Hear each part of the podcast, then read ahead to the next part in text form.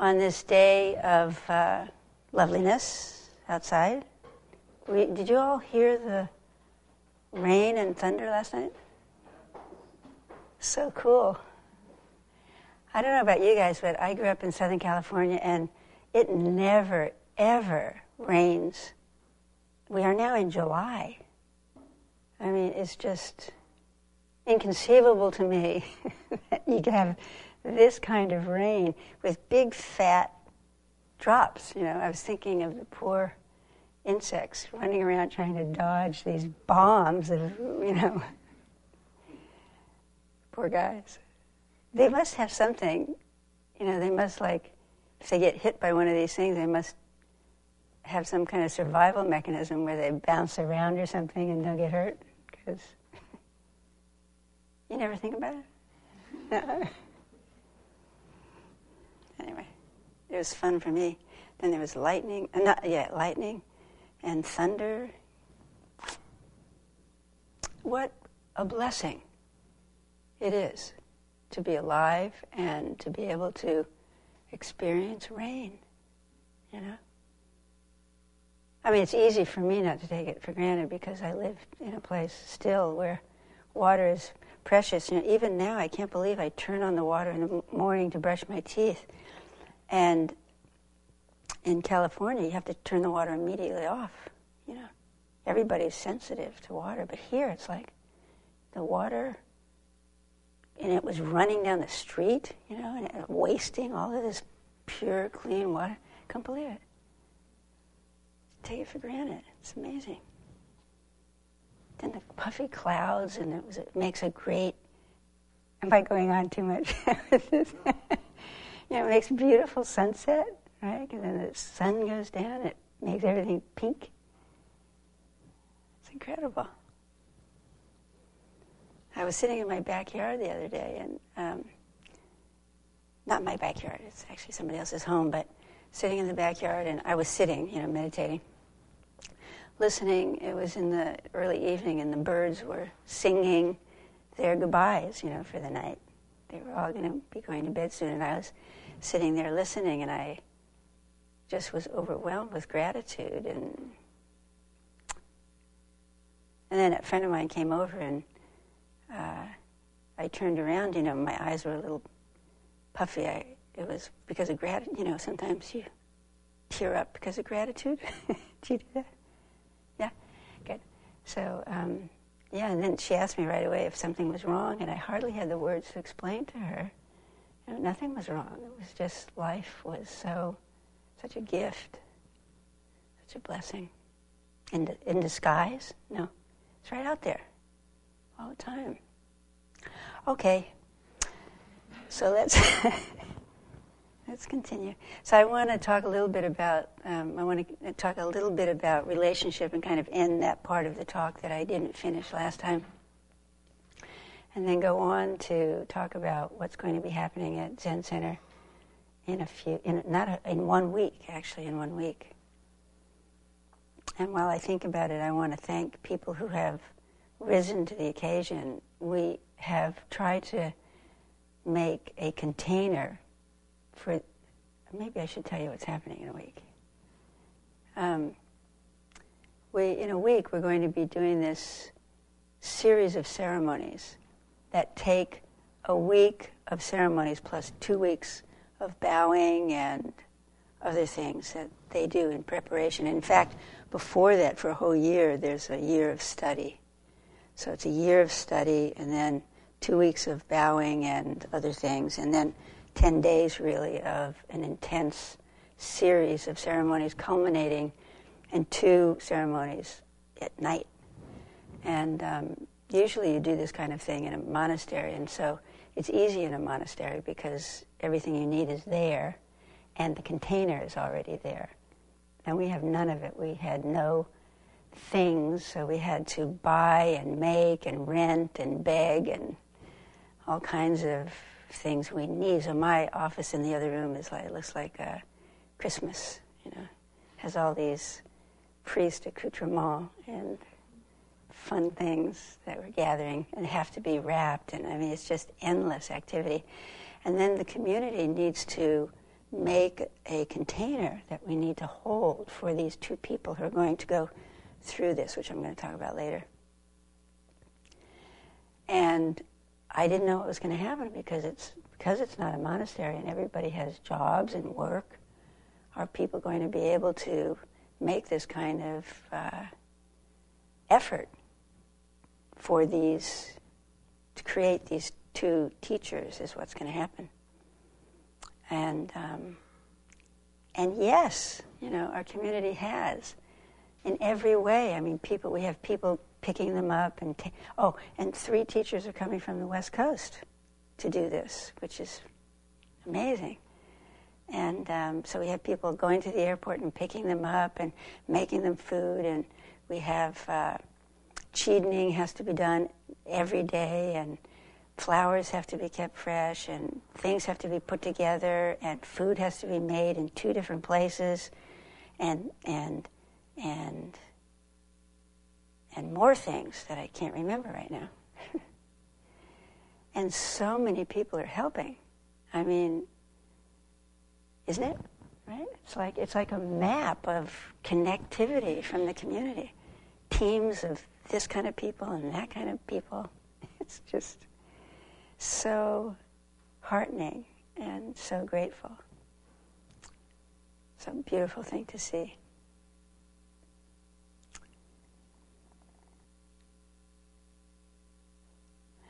And one of the uh, what one of the one of the most important things that this uh, ceremony is about. The ceremony is called transmission. Is about intimacy, which is why I've been talking about relationship. In Zen, intimacy is a key, not just concept, a key uh, lived experience if there is no intimacy, there's no authenticity.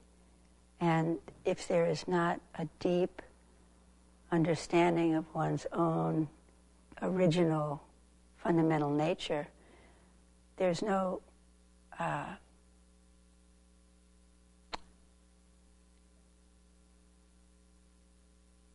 well, let me just say this. There's no possibility of intimacy, real intimacy. Intimacy not based on need, not based on expectation, not based on identity of any kind, but an intimacy that grows out of unconditioned love. Love that's not uh, particular, but a love that is, in fact, our true nature we all fundamentally are not just capable of, but in, a, in even a in even a better way of putting it is we actually are this unconditioned love. It's just clouded over. And so this ceremony is uh, pointing to that kind of meeting. So let me just go over. So the last time I spoke, I spoke of relationship in three ways, and I gave a sense of how to practice with it. So when our relationships are full of delusion and need and comparative mind and grasping and aversion, the basic practice there is to just stay with it. Just tuck under your arm whatever is happening, try your best. That's when we do a lot of drama, you know, that's when we, our, our emotions are, you know, peaks of passion and, peak, you know, peaks of whatever, and valleys and depths of despair and, and uh, you know, grasp, feeling alone and lonely and grasping to hide from those feelings. Yeah, I don't have to describe it. All, I think we're familiar with that.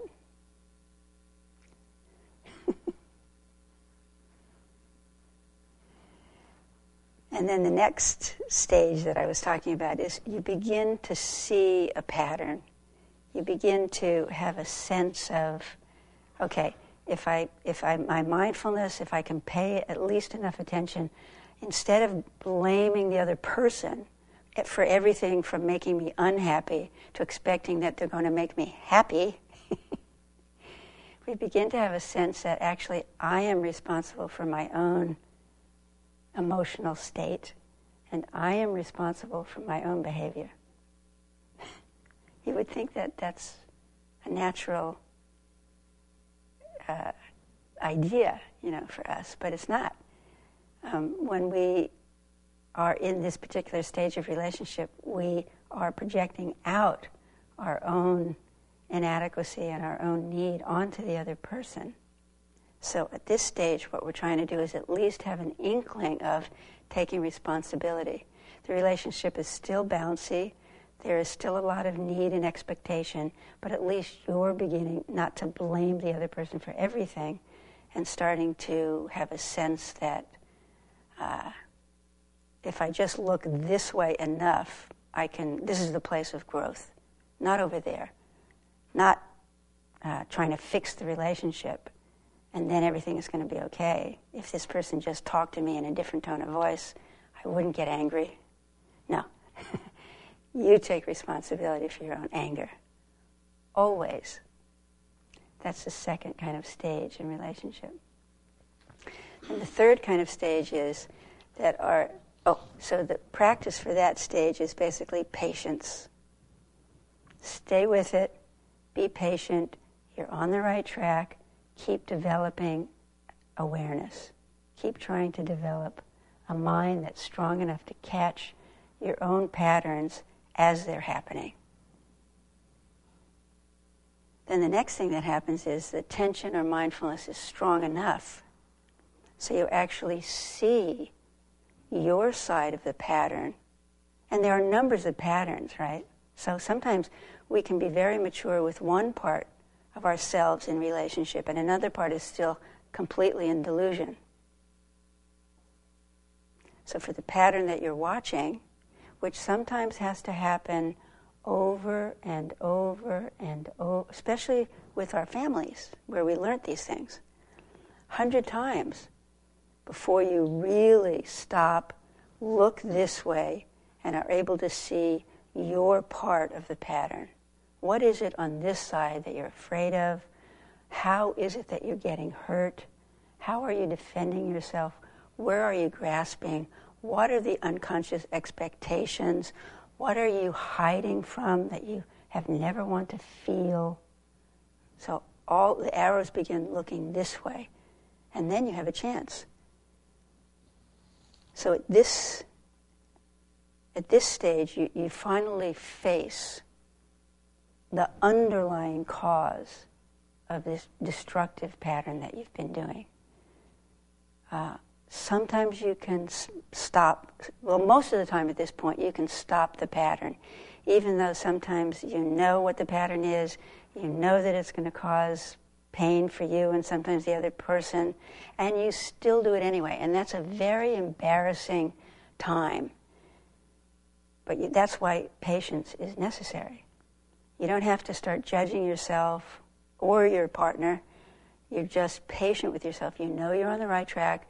You're mindful enough. You're watching this pattern. You know when it comes up. You go down to the deepest triggering emotion or thought pattern. You're able to stay with it, but your mindfulness is not quite strong enough to completely stop the pattern yet. So the relationship is still kind of woozy, but it's at least more grounded.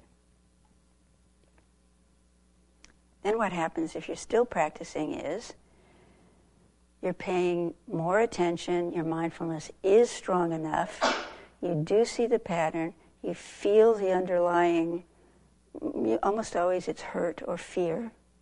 You're able to stay with it, and you don't do the behavior anymore.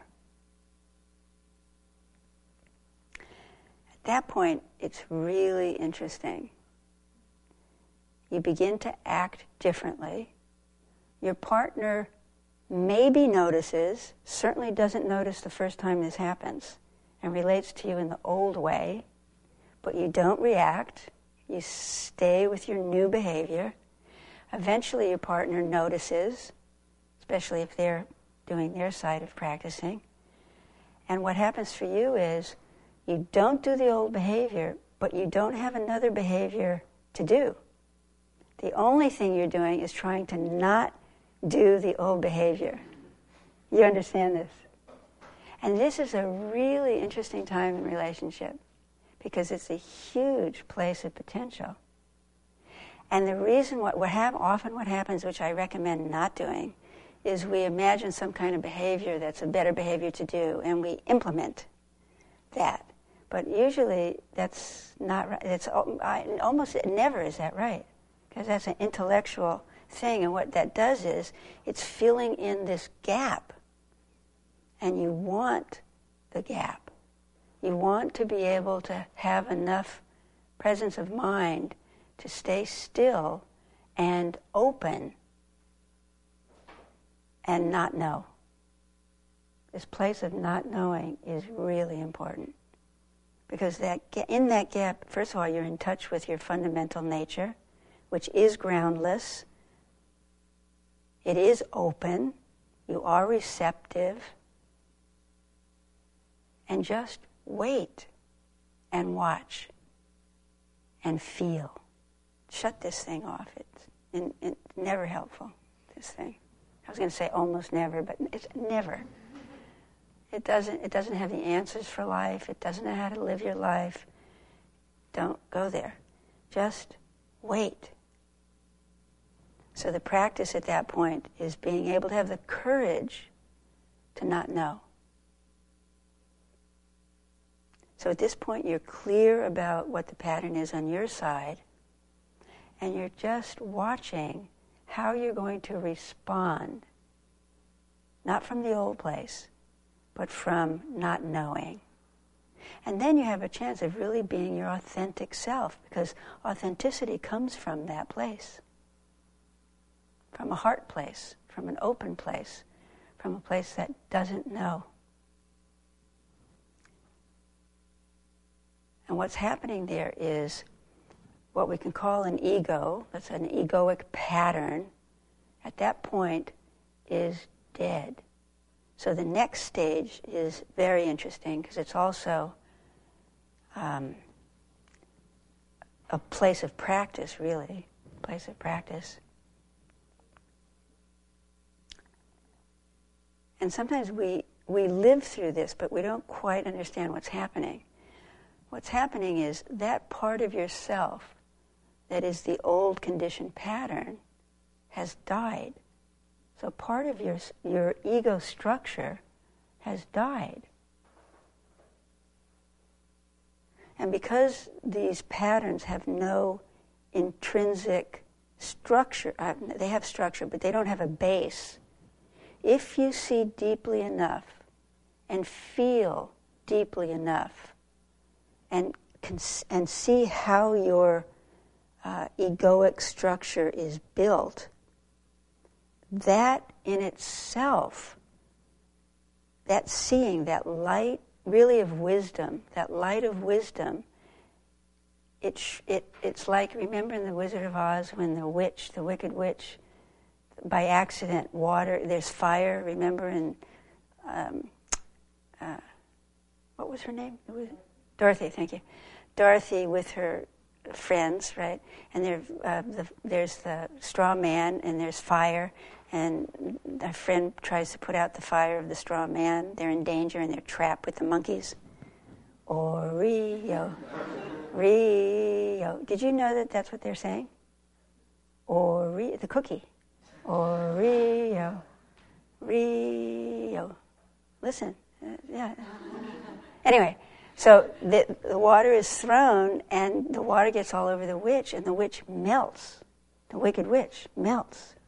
It's just like that. It's like the me, me, I'm melting, melting. And that's what happens. If you see, it's like water poured on this particular structure, and it melts away. And this is a, ta- a real taste of freedom And it comes from feeling the deepest kind of suffering that we do not want to feel. Some, some of us spend our life trying to run away from these basic hurts and fears.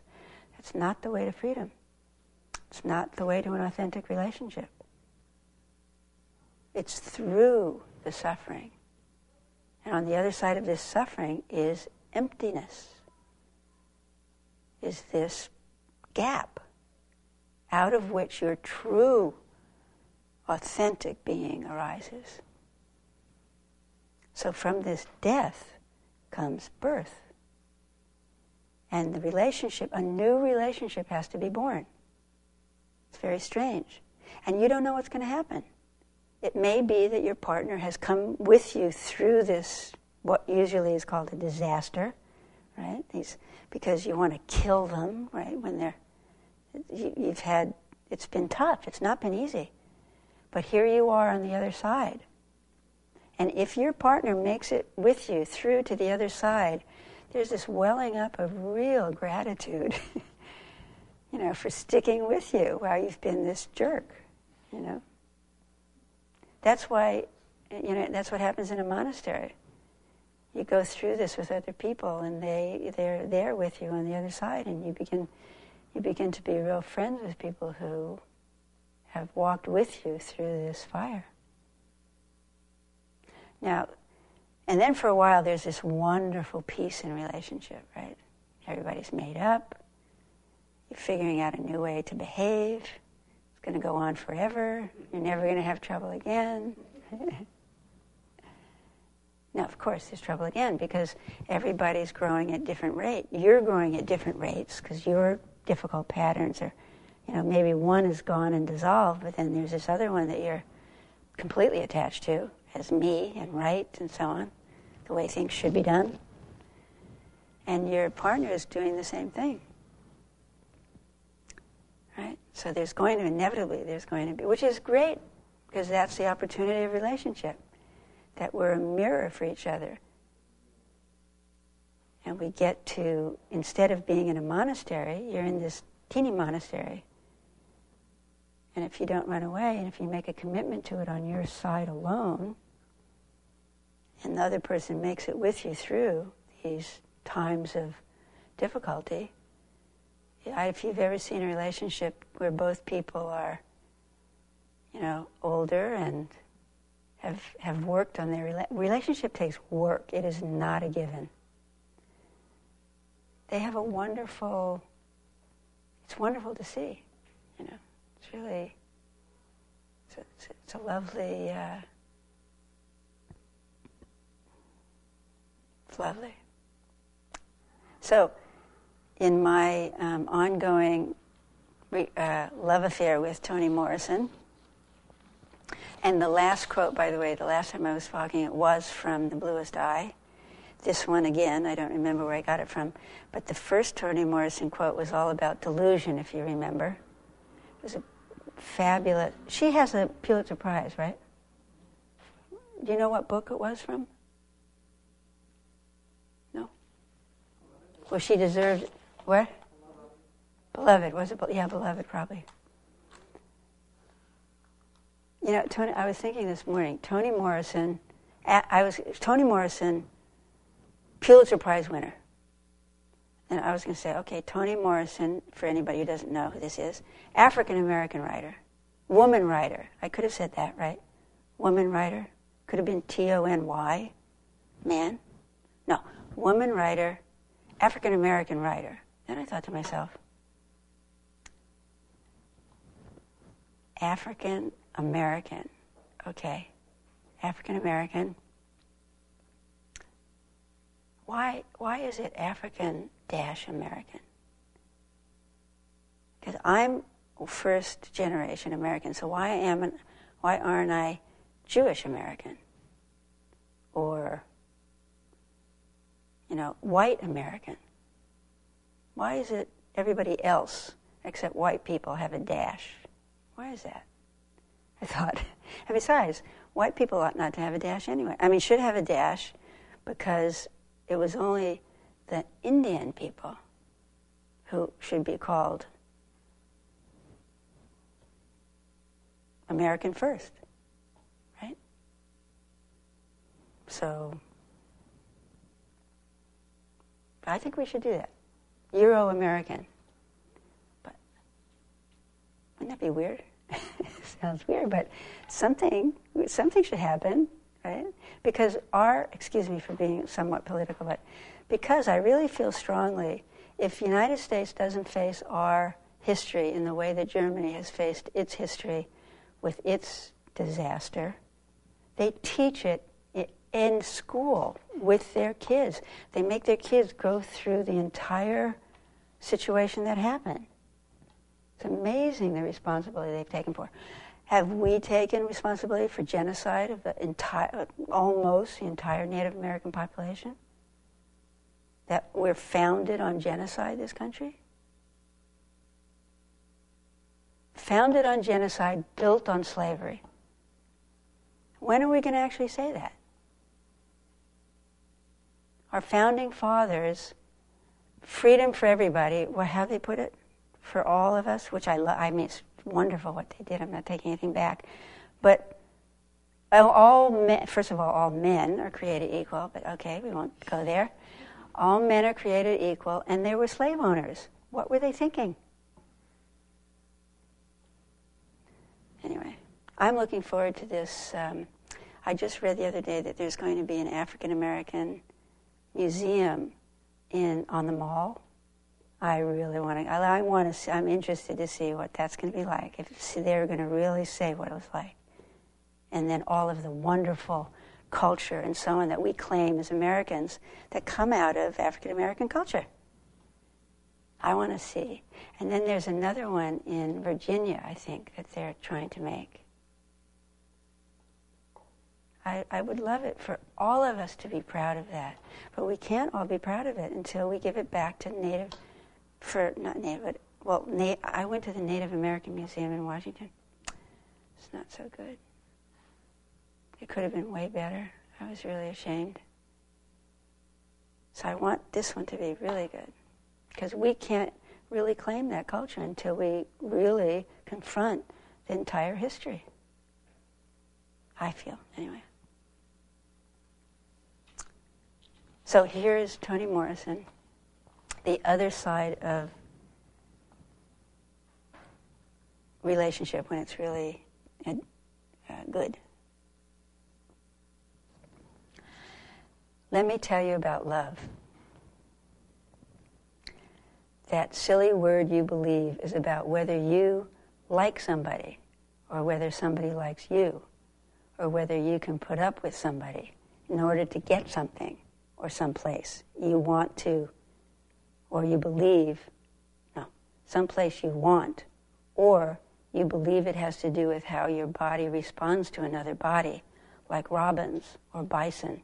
Or maybe you believe love is how forces of nature or luck is benign to you in particular, not maiming or killing you, but if so, doing it for your own good. Did, did, did you understand that? Should I read that again?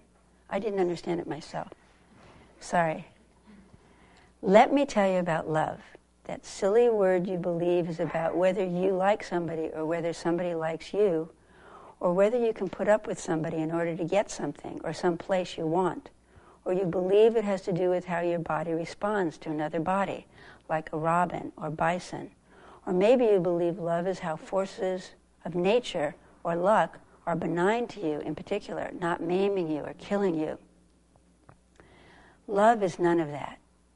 There is nothing in nature like it, not in robins or bison or in the banging tails of your hunting dogs, and not in blossoms or suckling fowl. Love is divine only, and difficult always. If you think it is easy, you are a fool. If you think it is natural, you are blind. It is a learned application without reason or motive except that it is God. You do not deserve love, regardless of the suffering you have endured.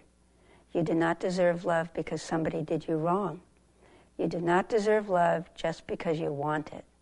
You can only earn by practice and careful contemplations the right to express it, and you have to learn how to accept it.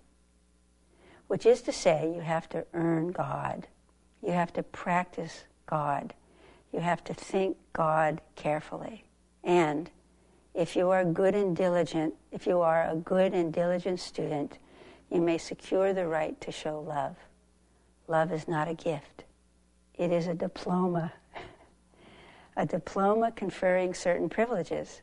The privilege of expressing love and the privilege of receiving it. Old expectations finally give way. Old movies stop running and a much larger acceptance than they believed possible can start opening up between them.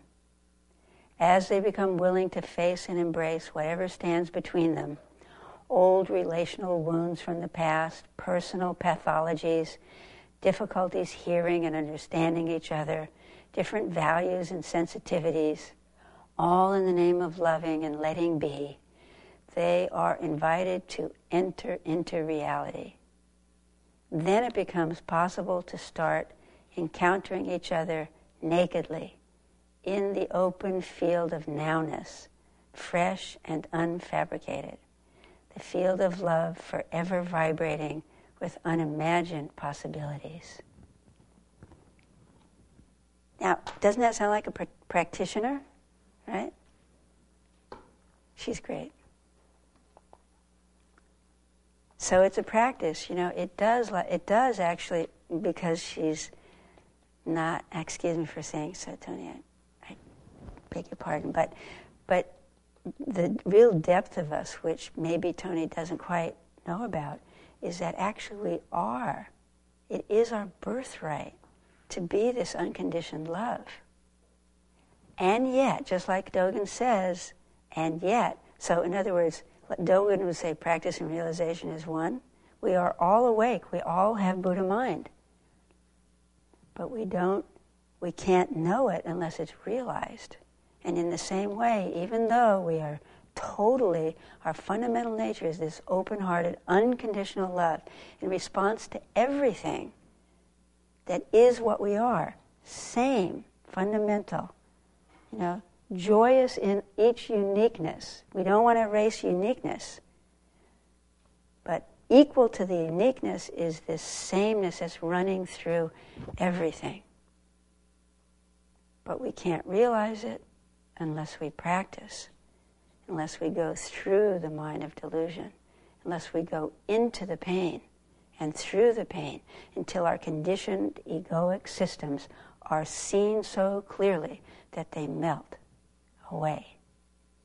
And a taste, a true taste and sense of our true nature has a, a space to arise. This is our practice. It's a practice of love. It's a practice of intimacy. That's why we offer a relationship with a teacher and we offer Sangha so we can work this way with each other. And all of the teachings help us when Suzuki Roshi said to Reb, when Reb is Reb, or when you are you, Zen is Zen, this is what he's talking about. It's all about true meeting. And I have a poem for you. This is one of my favorite poems. I heard it when I was at the beginning of practice, and I, was, I couldn't understand they're talking about, but it's, this is what they're talking about. It's a poem by Genryo, and it was given to me by Issan Dorsey, who was one of my great uh, champions at Zen Center. I, I needed a champion. I didn't. I was so loony. Nobody thought I would be anything, you know, ever. They put up with me. They were patient. Took a long time. It's and it's still, you know, I'm still working on it for sure. But I did have him I had like him and Darlene, Leslie, who's coming here to help. I only needed a few. You only need one or two friends. That's all you need. All right, here's the poem. It's called True Friendship. In true friendship, intimacy transcends alienation. Between meeting and not meeting, no difference. On the old, fully blossomed plum tree, South Branch owns the whole spring. North Branch owns the whole spring. True friendship. Intimacy transcends alienation. Between meeting and not meeting, no difference. On the old, fully blossomed plum tree, South Branch owns the whole spring. North Branch owns the whole spring. So now I want to tell you a little bit about these, uh, what's called transmission. If you remember the story, Buddha was sitting in the midst of his assembly and he reached out and he picked up a flower. And Mahakashapa smiled. And in that moment, there was a recognition, a wor- word, wordless recognition between Shakyamuni and Mahakashapa. They met and they understood each other's mind, heart. So in Chinese, for example, the word shin means heart mind. We separate heart mind, right? No. Heart mind. Wakened heart, open mind. Shin. And in our lineage, we accept that as the first warm hand to warm hand. You've heard this phrase also in Zen. The, the teaching is passed warm hand to warm hand. What does that mean? It means from one living being to another living being. From one person who has done their work to another person who has done their work. It's not intellectual, it's beyond words. It's an intimate meaning between two people who recognized shin, same in each person. And for Soto Zen, we believe in this warm hand to warm hand to warm hand through all the way from Buddha to myself. I have been given the truth of the Buddha's teaching from my teacher. Not really given, it's a recognition, right? You do your own work. You wake up yourself. Teacher doesn't give you anything. Teacher is waiting. Really. If I may put it this way, you know, for us to get over ourselves. And I have enormous gratitude for each of those, each person who did their work so that I could be given these teachings, so I could be free. And when I went through this uh, ceremony with my teacher, at the, at the end, there's a part of the ceremony that says, I think I wrote it down somewhere. Well, anyway, the gist of it is um, I now give you this particular priestly thing that has been given to me. I now, I now give this to you. Please take care of it and don't let it be cut off in the future. So you're given both recognition and a responsibility. This truth is a human truth. It's not, you know, the, it's not, it's not, uh, um, what am I trying to say here? It's not, uh, it's not a Buddhist, it's not even Buddhist. It's human. It's a human thing. And there are many paths monastic Catholicism, Jewish, you know, Muhammad, um, uh, Islam, Hindu. They're all, it's a human truth. But it's very hard to do this alone. So you need to find a path and a teaching and a teacher that resonates with you and then you do you, you, you pick a you pick a path and then you go that path deeply And then again, you can look and shop around and so on.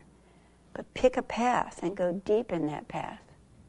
Your awakening is your responsibility. And when you and when you feel deeply your own pain and you work through all of your first, you know, um, conditioned, more superficial pains and hurts and so on, and then you get to the really deep questions of self, the truth of no self, of impermanence, dependent co-arising, and emptiness, and so on and so forth. And then you meet another teacher who understands that you've done that work. And they see you. They see themselves in you, and you see them, and you meet knowing that place. This is transmission, whether it's in Buddhism or some other way. So, at this, point, the person is not done by any means. It's an endless path, you know. But ripe enough, ripe enough to know how to point, ripe enough to be able to support other people without needing anything back from them, ripe enough to walk with other people in their pain without needing to fix them, ripe enough to accept each person the way they are without conditions. Ripe enough to have faith in their true nature, knowing that if they work diligently, courageous, courageously enough, with enough determination, they can be free. Ripe enough to be open. To meet people when they're, when they're ready. To meet people naked, without expectations, without judgment, with love. Just offering this path to anyone who wants to walk it. And willing to walk with them till they can walk on their own. So this is a wonderful, for me, a wonderful celebratory event because I will have done my responsibility. I have two terrific new teachers that I will be transmitting to, recognizing and handing them this responsibility. They're not finished. I'm not finished. Nobody's finished but ripe enough. So um, we do a kind of an arcane and archaic and a very kind of tantric uh, 10 days that are coming up. And I just, again, want to thank everyone who has supported this. It's just so much work. and uh, you guys have just been heroic. I mean, you're just coming forward in all kinds of ways. And I hope you meet each other, you know, in that effort that you can see each other because it's just a wonderful thing. Um, it's a private ceremony. The ceremony is private. The whole thing is private. And uh, but on the there are times when you guys, you know, will be doing things and then there'll be a reception the evening of the 18th to um, congratulate these two wonderful people, Pam, Pamela, Pam, and Greg. They'll be giving a short, teeny weeny Dharma offering and gratitude. I'm sure by the end of it they'll feel, I think, I hope, uh, grateful. And um, then we'll have a teeny reception So that's what's happening. I Guess that's enough. Doan moved to move to the bell, so I'm sure I'm supposed to stop. okay, so thank you again for coming and. Uh, and uh, I think Zen Center, we're closed certainly for next week. And then I think, do we not have talks on Saturday for a while? or? Uh, yeah, no talks until a one day sit on the 23rd Of, of July. of July. Oh, okay. A one day sit. Oh, great. Good. Good. You have to sit. I can't tell you enough. If you don't sit, forget it. You have to sit.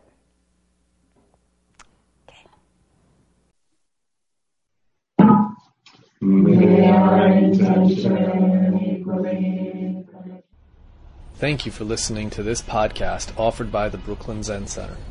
Our programs are given free of charge and made possible by the donations we receive. For more information on supporting Brooklyn Zen Center, please visit the giving section of brooklynzen.org.